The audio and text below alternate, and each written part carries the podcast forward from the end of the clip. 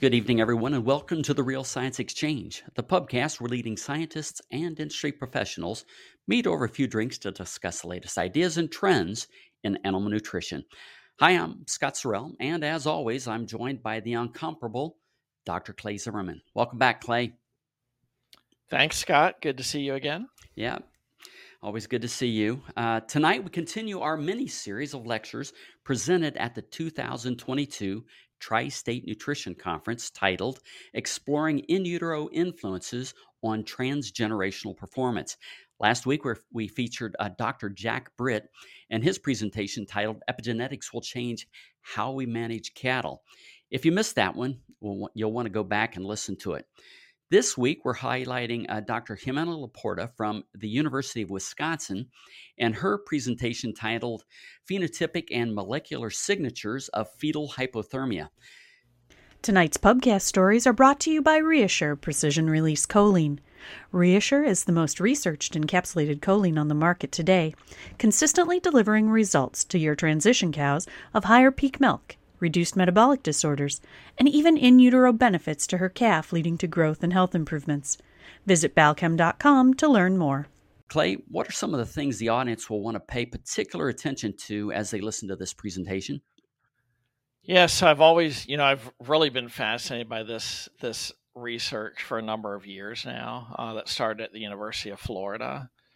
Doctor Laporta does a very nice job summarizing the short and long-term effects of in utero heat stress, um, really the last six weeks of gestation. And it's amazing the impacts that heat stress the last six weeks of gestation has, first of all, on the dam herself and, you know, productivity in that succeeding lactation, uh, basically a five kilo loss in milk yield, which is just amazing. Um, but also how it affects both the calf that's born to that heat stress dam and the granddaughters hmm. born there. So it's uh, she does a very nice job laying that out uh, during during this presentation. So they, you know, they've really gone out to the to the third generation now to, to show productive impacts going out at le- at least uh, to the grand the granddaughters now. Yeah, very interesting. Thank you for that overview, Clay. And now let's go to the presentation. Well, I would like to thank Clay for that introduction and Balchem for the invitation to speak today. And I want to thank Doctor Britt for this outstanding presentation on the key mechanisms of epigenetics. And what I'm going to do today is I'm going to expand on one of the examples that he gave and try to convince you and show you how heat stress during a relatively short period of time can really exert a phenotypic effect that lasts for multiple generations, but also a molecular signature, an epigenetic signature that can also remain for multiple lactations and multiple generations. All right, so this is going to be the outline of the presentation. I'm going to give you a little bit of background on heat stress, fetal programming, and the epigenome. And then we're going to dive right into the phenotypic signature, those short and long-term effects of in utero heat stress. And then we're going to move on to the molecular signatures on the mammary gland and the liver, and uh, trying to uncover those uh, uh, genes that are um, shared between these two.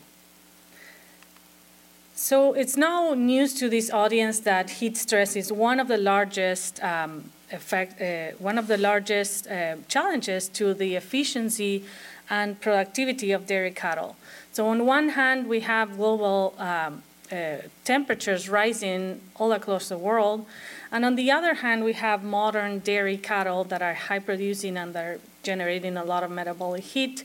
Uh, production, and they're becoming more and more sensitive to even small changes in temperatures. So traditionally, the focus of heat stress research and the development, development of um, mitigating technologies have been focused on lactating cattle. And there's a good reason for doing that. Uh, if a cow is heat stressed, if a lactating cow is under heat stress, she will immediately drop milk production, dry matter intake, and she will become a money pit. So we'll definitely need to continue to cool our lactating cows. But heat stress does not discriminate, and it will really also take a toll and impact the physiology, productivity, and also welfare of um, dairy cattle in general, independent of the age, independent of the physiological status of the animal. And that's where I have spent a lot of my time uh, researching on the heat stress effects on the calf, on the nulliparous heifer, and on the dry cow. And we're going to focus on the dry cow today. What's the impact of uh, heat stress on the dry cows? This is sometimes uh, overlooked, or at least pays, paid less attention. Uh, but we have to think that during the dry period, the cow is undergoing, the mammary gland of the cow is undergoing two very important uh, developmental events. Involution, that starts right after milk stasis, and that's where um, it's characterized by cell death. And at this point in time, we want cell death to get rid of those uh, worn-out cells that have been producing milk for the last ten months. And then we move on to the redevelopment phase. As the cow approaches parturition with the hormones of pregnancy, those mammogenic hormones are going to stimulate cell proliferation and uh, producing new cells that are going to start secreting milk as the cow uh, calves. And so we know that heat stress really uh, derails exposure of dry pregnant cows to heat stress, derails these uh, cellular processes that are highly regulated, and consequently the cows are going to produce less milk in the next, next lactation. How much less milk? Well, on average, five kilograms per day in the entire lactation. And this, this is just a summary slide.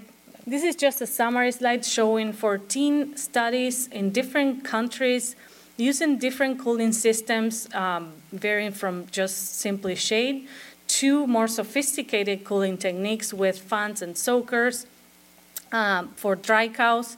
But the bottom line here, that we, uh, and this is just milk yield, so the bottom line here is that regardless of the country or regardless of the cooling method used, we can see that if cooling is not provided to dry cows under heat stress, and that's represented by the uh, red columns, they're going to reduce milk yield by five kilograms, okay, regardless of the country and regardless of the cooling method used.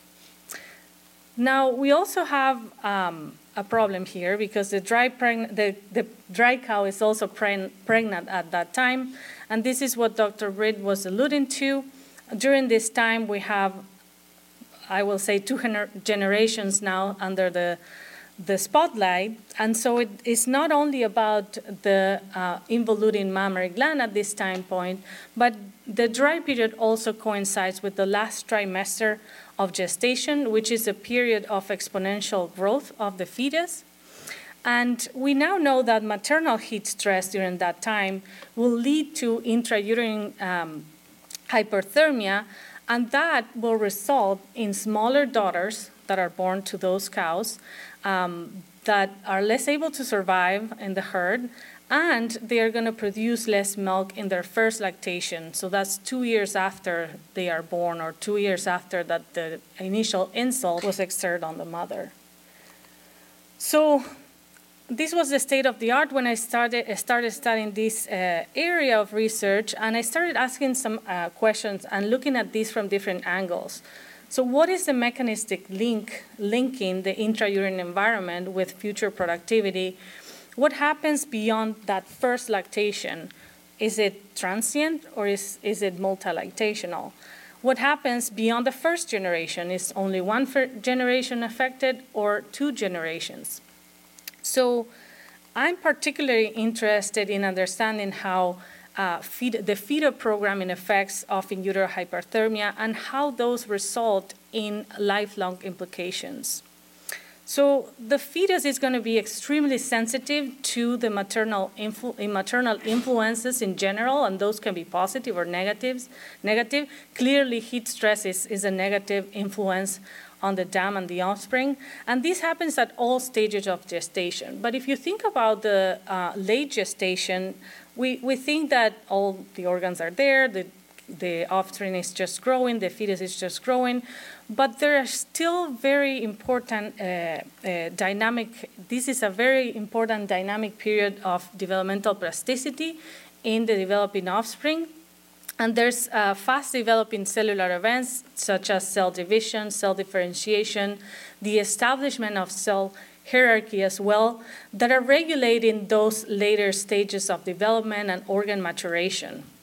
So in utero hyperthermia can really derail the developing trajectory of organs and systems, for example, uh, the neuroendocrine system uh, and the communication between the brain and the endocrine system, organ growth in general, uh, the structure and function of the organ, overall metabolism, overall physiology of the, of the offspring, and also the germline. Uh, this is what Doctor Bill uh, Britt was alluding to uh, earlier.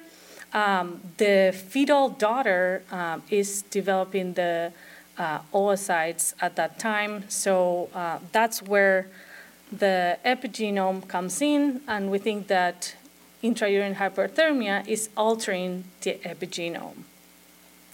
So the epigenome comes in as one of the potential mechanisms linking uh, this intrauterine environment with postnatal performance. And as he alluded early, epigenetics simply mean, means above or in addition to the traditional genetic basis of inheritance that we're all um, that we all know about, and it's It's not more than, in, in essence, it's a sim simple concept, but the, the biology is very complex. So it's not more than chemical changes that are going to um, alter the D N A physical structure without changing the sequence. So you have methyl groups that are going to bind to the, physically bind to the D N A, um, or you have other factors that are going to bind to the tail of the histones, and that's going to alter the accessibility of the D N A uh, to the machinery, and that will lead to uh, the regulation of what genes are going to be turned on and off at the specific um, cell type or organ. And so the epigenome here is playing an important role in orchestrating uh, this interplay between the environment and the genome, determining the phenotype that we see, what we measure, milk production, uh, growth, uh, and stuff like that. So there are three main mechanisms that are causing epigenetic changes. We have histone modifications, non-coding microRNAs, and D N A methylation. We and others focus mostly on D N A methylation because it's uh, the one that we understand more, and it's more stable uh, of the uh, of the other uh, types of mechanisms that we know. And if we think about um, the one oh one, if we have the promoter of a gene that has a methyl group on it, Um, the gene is going to be repressed. The expression of that gene is going to be repressed. We now know that this, this is not always true, but this is kind of the basis of uh, D N A methylation. So the way I like to think about this is environmental signals that are going to be received by the epigenome, recorded by the epigenome, remember across um, cell generations and cell division, and revealed in an altered gene expression and cell function, or in other words, a, a specific transcriptome of, or, of that cell of, or that tissue, that individual. But they also can be reversible. So this is where the epigenome comes as a key mechanism allowing for phenotypic plasticity within a fixed genotype. And this is what Doctor Britt was alluding to us earlier. So we're going to move on to uh, look at the phenotypic signature of intrauterine hyperthermia, and we're going to classify that in the short and long-term lasting effects of heat stress. So one of the hallmarks of postnatal heat stress, uh, uh, of in utero heat stress, that I classified as short-term, and, and short-term I refer to pre-weaning, uh, once that calf is born and during the pre-weaning period, one of the hallmarks is a reduction in gestation length. So those um, calves are going to be gestated on average five days less that uh, those born to in utero cool dams. So there's less time for them to grow, and there's less time for the mammary development of the, the dam. There's also, they are also born smaller, uh, and this uh, small body weight is not only at birth, but it remains at weaning. On average, there's a ten percent reduction in um, body weight, and also they are born smaller, and this um, reduction in size remains for at least one year of age. So we see that they have reduced hip height, reduced body length, reduced chest girth, and significant reductions in, cells in, in head circumference. And all of these are hallmarks of intrauterine growth restriction that we're more used to hearing in the human literature. But these are all hallmarks of in utero heat stress. Not only the, the body weight and the size of the animal, but also as a percentage of, of body weight, we see there's organ, organ weight uh, differences. We see alterations in immune organs. We see, we see enlarged adrenal glands, which um, are the ones producing cortisol, and you might relate uh, stress to cortisol. Um, we see smaller ovaries at weaning in these uh, heifers that are born to in utero heat stress dams. And we also see smaller mammary glands. And I'm a, a mammary physiologist, so this is very interesting to me. So we see this is an example of a mammary gland that we harvest at weaning, so after weaning. So this is the uh, sixty-three days of life. Um, and you can see that the ones coming from in utero heat stress are quite small uh, compared to the in utero cool ones. Not only small in, in length and size and weight, but when we dissect the tissues that are within the gland, we see that they have less fat pad and less parenchyma tissue. Okay, the fat pad is going to be the supporting tissue that the parenchyma is going to grow into, so they have less, less room to grow and less parenchyma tissue to, to start off their life, their early life. When we look at inside those uh, parenchyma, the, the parenchyma tissue, we look at the uh, tissue macrostructure, we see that they have fewer and smaller epithelial ductal structures. So in utero heat stress, those forty-six days that the developing heifer is under heat stress in utero is going to limit normal uh, mammary gland development during uh, the developmental trajectory during this time. We see also impairments in immune, in, innate and adaptive immunity. We, they have lower circulating immunoglobulins uh, at birth and throughout the pre-weaning period. And they have reduced apparent efficiency of absorption, so they are less capable of absorbing immunoglobulins for colostrum. Even if you give him, them the same, the same amount of immunoglobulins, they are absorbing less, on average uh, fifteen percent less. They have lower peripheral blood mononuclear cell proliferation. So overall, a less robust uh, immune response. So they have greater odds of uh, having a health event, and they require more assistance from the personnel, from veterinarians, and they require more treatments during that pre-weaning period. So they are a lot of work. They also eat less. When we measure grain intake during that pre-weaning and post-weaning period, we see that particularly in, during those weeks approaching uh, weaning, they eat on average two hundred less uh, grams of um, grain, and that's also um, during the week of weaning and the week after weaning. We see that effect. And also they have impairments in the way they thermoregulate. So they were under in utero hyperthermia, and once they are born, their, bo their body co core body temperature is on average zero point two degrees Celsius higher than those that were born to an in utero cool dam. And that's true for the entire pre-weaning period. So they are more susceptible in a way to heat stress once they are born. Now, to look at the long-term effects of heat stress, we did this retrospective analysis of ten years worth of data from the University of Florida. We collected A F I records, and we look, look at different lifetime events. So we were able to gather four hundred dams that were uh, either under heat stress or cooling during the entire dry period. And that's the first generation, um, a little bit different terminology to Doctor Britt here, but we call those F zero or the dam.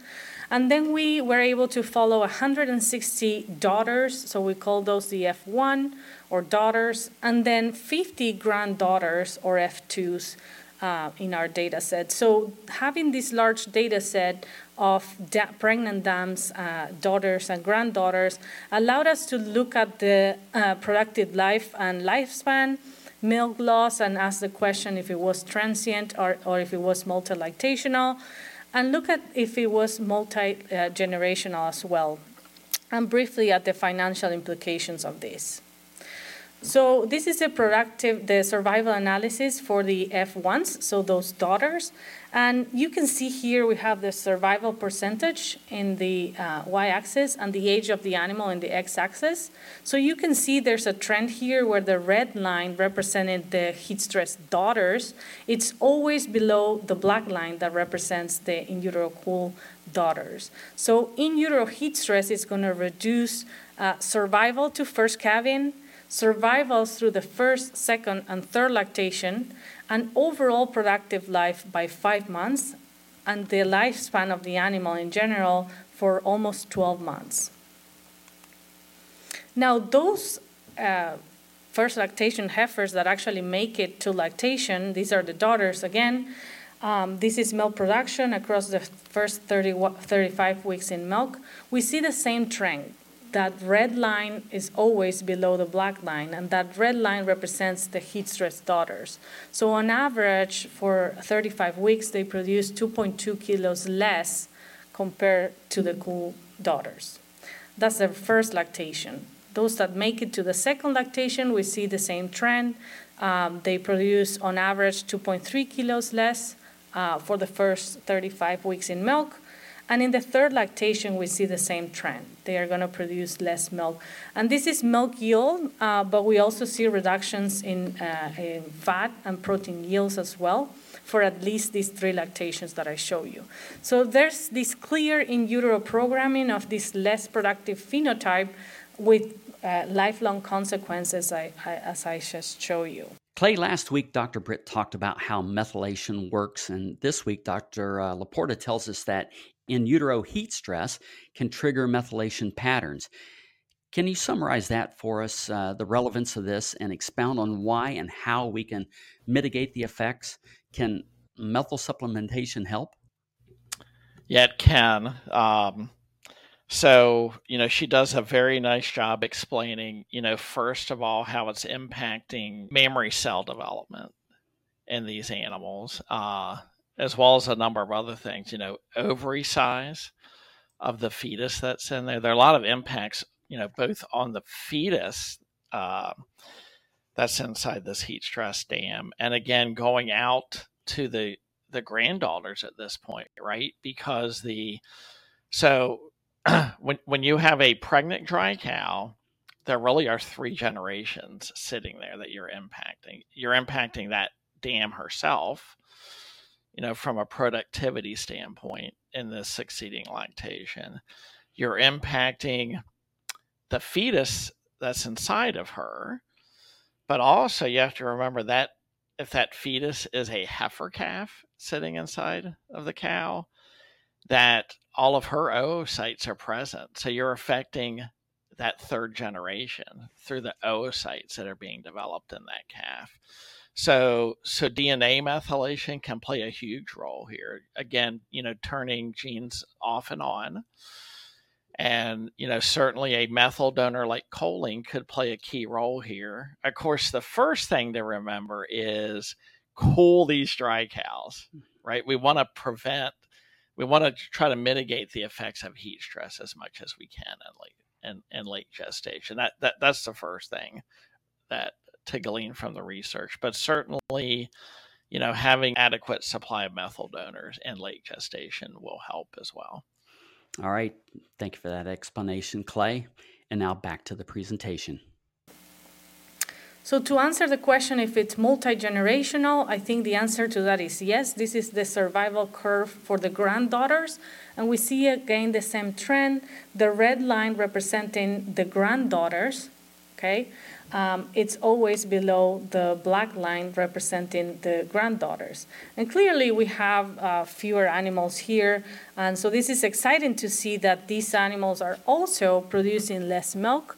Uh, this is a part of what Doctor Britt showed in his presentation. But on average, in the first lactation, those granddaughters, and this is four or five years down the road, uh, where the initial hystrus insult on the pregnant dam occurred, they produce one point three kilograms less per day. We also look at the second and third lactation. Clearly, we have fewer animals by then, so we don't even show that. But the trend, uh, numerical trend uh, remains.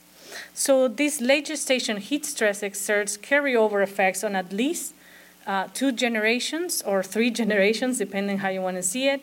And this is three or four years down the road when the uh, initial heat stress insult occurred. How much is this costing the dairy industry? I think we have a good um, estimation of the financial loss in lactating cows at one point five billion dollars by Saint Pierre in, twenty, in two thousand three, and also for dry cows by Ferreira in twenty sixteen for an estimated eight hundred million dollars for the, the loss in milk of that dry cow under heat stress across the U S But I think we would be underestimating these uh, es estimates if we don't consider the losses in the progeny of that uh, dry pregnant cow, the, of the offspring of that dry pregnant cow. So we wanted to estimate that, uh, uh, and we did that using the milk yield and survival data that I just showed, and uh, assuming that no cows in the U S, uh, no dry cows in the U S were cool. So this is showing twenty-five states across the uh, U S and uh, the million dollar loss uh, in the x-axis. And so we, what we did here, we split it up in heifer rearing costs, that increase in heifer rearing cost uh, in those animals, the decrease in productive life, and the decrease in milk production of those by state. So when we look at collectively, we see that across the U S, Uh, those losses can be up to six hundred million dollars. And this is just looking at the daughters, okay? So we, we see here the tri-state here, Indiana, Michigan, and Idaho. Um, you can have, uh, I think it's sixteen million dollars and eighteen million dollars losses uh, if dry cows are not cool. So if you think, if, if we combine these with the losses of the dry, Uh, dam of the dam, the total annual loss uh, due to late gestation heat stress can be can climb up to one point four million dollars, uh, billion dollars, and that's comparable to the estimates for lactating cows. So, not saying that this is more or less important, but if you think about it, can really have a huge economic impact uh, if we consider the losses in the offspring, and this is not even considered the uh, granddaughters or the uh, nulliparous heifers uh, under heat stress. All right, so I, I show you all the phenotypic effects of in utero heat stress, and we're gonna now move to the molecular signature of in utero heat stress. We're gonna focus on the mammary gland and the liver. So before we move on, um, I wanna just remind you that when we think about milk production during lactation, we, um, We put this as a function of the, the number of mammary epithelial cells that are present within the mammary gland, and that's a function of the cell growth, a ratio of the cell growth and cell death, and also the mammary epithelial cell activity or metabolism, and that can be uh, related to the, the genes and proteins that those cells are expressing and how they are regulated. So what we wanted to look at was the carryover effects of in utero heat stress on mammary development and function, so tackling both sides of the equation. So what we did here, we went in two years later and we took a mammary biopsy on the first lactation, on those daughters that were under in utero heat stress or in utero cooling uh, when they were being gestated. Okay, so two years after when they start their first lactation, we took a biopsy at twenty-one and forty-two days in milk. And we, what we did with that, we put it on a slide, and we look it under the microscope. We do many different stainings. What we see here is the first column is the in utero cool mammary glands of those daughters and in utero heat stress daughters. In the second column, A L refers to the alveoli, which is the synthetic unit of the mammary gland, and it's composed of a single layer of mammary epithelial cells. And remember that this is a two-dimensional um, image, but in reality, those are three D kind of like balls of uh, mammary, a single layer of mammary epithelial cells.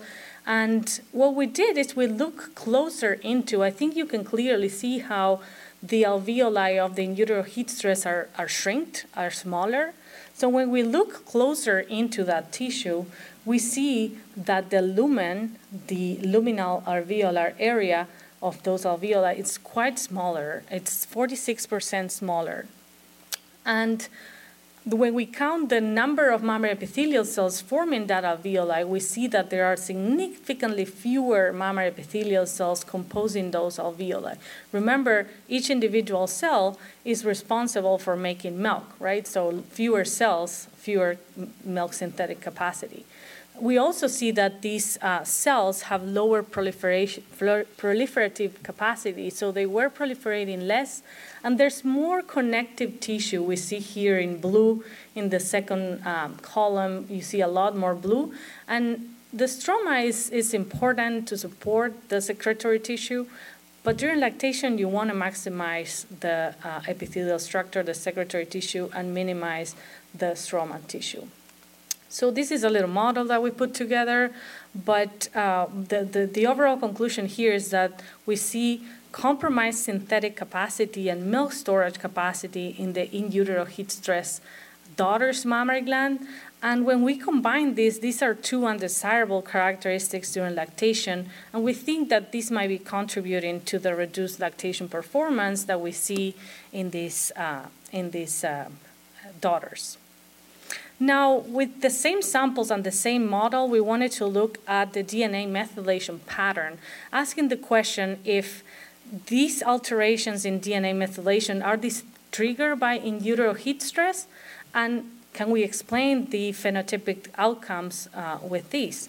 So we did uh, reduce representation by sulfate sequencing to answer this question. We found five hundred twenty-three differentially methylated cytosines in uh, in those uh, in the mammary glands of, of the in utero heat stress daughters, and those were associated with one hundred thirty-five differentially methylated genes. So when we look at what genes, um, we see that most of them were involved in stress response, mammary development, and milk synthesis. There's a handful uh, here. Hypomethylated genes in in utero heat stress and hypermethylated genes in in utero heat stress. We see uh, tyrosine kinases um, involving cell survival, cell, cell migration. We see uh, protein kinases. We, th we see um, protein ligase involving cell-to-cell communication. So very important pathways affected there. But the, the important genes. But when we look at the pathways that these genes were involved with, we see that these differentially methylated genes were associated with more fundamental cellular processes such as genomic stability, cell survival, transcription, translation. So we kind of asked the, the question, are these differentially methylated genes in the mammary gland that we're seeing, are those unique to the mammary gland, or are there common patterns of D N A methylation that are induced by in utero heat stress, regardless of sex, of age, or tissue type? So we compare the data set that we had, those one hundred thirty-five genes in the mammary gland, with differentially methylated genes in the liver of bull calves at birth, so completely different sex, age, and tissue type. And we look at if there were any common patterns there. And we were happy to see that we we have fifty genes that were differential, the same in both tissues, tissue types um, that were shared between the two data sets. So we see twenty of those that code for ribosomal R N A, so we know how important that is in translating the mRNA into uh, protein. And uh, so in-utero heat stress seems to be affecting the protein synthetic machinery, and, and that can have a, a huge impact on, on protein synthesis. Uh, mitochondrial function, uh, A T P synthesis, we see a few genes involved in that. We know how important energy is for lactation and for growth, so we see that as well. D N A repair, genomic integrity, cell addition and migration. Intracellular signaling, we see phospholipase C. You might have heard about it at some point in your life. That's a very important intracellular signaling pathway affecting multiple other functions, right? So this was exciting, but we had another question, and that question was, are these differentially methylated genes that we're seeing uniquely methylated in response to in utero heat stress or heat stress in general? So we compare in utero or prenatal heat stress with Uh, heat stress postnatally. So here we use the same tissue, so we use the data set um, that we have those uh, bull calves born to in utero heat stress or in utero cool dams, and we compare uh, that data set to the, the differentially methylated genes that we found in the liver of calves that were heat stress or cool postnatally, so a very different developmental stage there. And again, we find fifty genes, and these fifty is just a coincidence. It's not the same fifty genes. So we see hepatocyte proliferation, not surprising, Wnt signaling pathway, very important pathway. As Doctor Hansen, he knows all about it. Angiogenesis, uh, cell signaling again. We see a protein kinase here that phosphorylates a lot of proteins downstream and affects different functions. So we were excited to see that there are indeed common patterns of D N A methylation uh, that are induced by both prenatal but also postnatal heat stress. So we wonder, are these environmentally driven epigenetic effects? So regardless of the tissue, the, the gender, uh, and the um, stage of life, um, heat stress is impacting Um, specific genes. So here we found five, five genes when we compare all data sets, and uh, that was pretty exciting, and we're definitely looking more into these genes and uh, as we speak, but some of them are quite interesting. We see C O X one, it's, it's a very conserved pathway in, in mammalian development. It's a D N A binding protein that regulates uh, cell morphogenesis, differentiation, cell cycle progression. So uh, we also see N O T four, which is uh, very conserved signaling pathways as well, involved in cell differentiation, proliferation, apoptosis, and also branching morphogenesis, which is particularly important in the mammary gland. We also see, again, these phospholipase C that I mentioned earlier, Uh, involving intracellular signaling, and it's using uh, calcium as a cofactor to catalyze uh, the formation of diacylglycerol and I P three, and that's involved in the transduction of uh, extracellular signaling. So uh, heat stress, whether it's prenatal, postnatal, um, in whatever tissue we're looking at, at least uh, for now, we see these consistent patterns of genes that are Uh, methylated uh, by that. So in summary, in utero heat stress uh, induced fetal programming of the offspring. We see these very marked phenotypic effects in uh, growth, organ development, immune function, survival, longevity, and milk yield. And we see that in terms of milk yield, when we look more into the mammary gland, we see that in utero heat stress is derailing the normal developmental trajectory of the mammary gland. We see smaller alveoli, which are the secretory units of the mammary gland, that have fewer mammary epithelial cells, which are the cells that are making the milk, so you have less to start with, so you have a problem. Um, and those uh, have less synthetic capacity. Now, we see that uh, in utero heat stress triggers these distinctive but also unique methylation patterns that are organ-specific uh, in terms of the mammary gland and liver, um, We see um, those that are unique to the mammary gland, and we see common differentially methylated genes in the liver and the mammary gland. And we're postulating these environmentally driven epigenetic changes to specific genes, and definitely doing more work in that area. We also see that these phenotypes that we discuss persist until at least the second generation, or the granddaughters, if you will. Um, so there are multi-generational effects. Um, I cannot say if those are going to be transgenerationals, because we would have to look at the um, third generation, so the F three, to really be sure that those are transgenerational. But we do see that these F twos, these granddaughters, survive less and produce less milk three, four years down the road. So some final remarks here. Um, I want you to think about the importance of the dry period. And why is that? Is because there are two programming effects, or maybe three, I should say. Um, one is, is the mammary development of the dam and, and heat stress impacting her ability to produce milk in the next lactation. The second one being the fetal development of the daughter.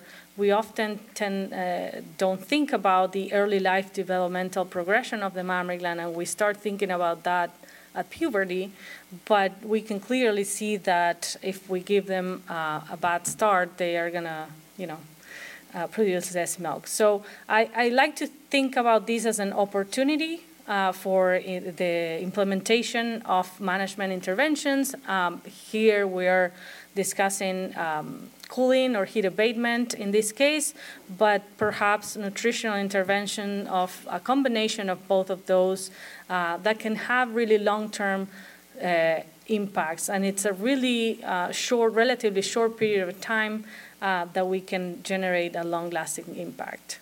So with that, I would like to thank uh, Balchem for the invitation to speak today, my former and current institutions for their financial support uh, uh, across the years, and U S D A NIFA for funding, Jeff Dahl, collaborator at the University of Florida, and students and postdocs, but particularly uh, Amy, Amy Skibble, uh, Veronique Wallet, two postdocs that did most of the work, and Bethany Dadosen, Uh, a PhD student as well. Tonight's last call question is brought to you by NitroSure Precision Release Nitrogen.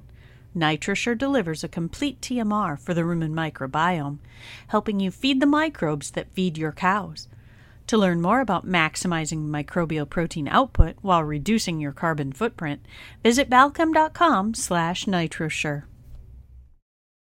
Clay, any thoughts you'd like to leave uh, the audience as we close this one out? Yeah. Again, cool the dry cows. And it's not just those last three weeks before calving. If you look, if you look at all this research that's been published, uh, mainly out of the University of Florida, they you have to cool these cows the last six weeks of gestation. There are some things happening very early on during the dry period that we that we can't make up for just by cooling dry cows the last three weeks of gestation. gestation. So we need we need to really emphasize cooling dry cows the full dry period. That'd be my first takeaway. And then the second one is um, is to really think about methyl donor supplementation, particularly choline supplementation. And you know, we, we've not we really haven't looked at this specifically in a heat stress situation at this point, but we certainly have indications that, you know, that, that choline supplementation of these dams the last three weeks pre-calving has very positive impacts on the calves born to those dams. Well, thank you, Clay. If you'd like to view Doctor Laporta's full webinar and slides, go to balchem dot com slash real science and scroll down to April twenty-seventh, twenty twenty-two. The title you'll see there is the twenty twenty-two Tri-State Dairy Nutrition Pre-Conference Symposia, Exploring In Utero Influences on Transgenerational Performance. Click the link, and all four of the presentations will be there for you to view and to click on. Clay, as always, it's been a real treat having you here now in the well-worn bar stool here at the Exchange. Uh, to our loyal listeners, be sure to look for our next podcast in the series next week, when we will be featuring Doctor Eric Capio from Balchem Corporation.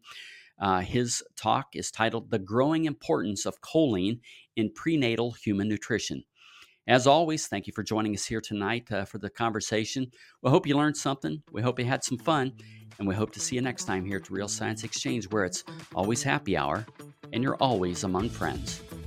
We'd love to hear your comments or ideas for topics and guests. So please reach out via email to a n h dot marketing at balchem dot com with any suggestions, and we'll work hard to add them to the schedule. Don't forget to leave a five-star rating on your way out. You can request your Real Science Exchange t-shirt in just a few easy steps. Just like or subscribe to the Real Science Exchange and send us a screenshot along with your address and t-shirt size to a n h dot marketing at balchem dot com. Balchem's Real Science Lecture Series of webinars continues with ruminant-focused topics on the first Tuesday of every month, monogastric-focused topics on the second Tuesday of each month, and quarterly topics for the companion animal segment. Visit balchem.com slash real science to see the latest schedule and to register for upcoming webinars.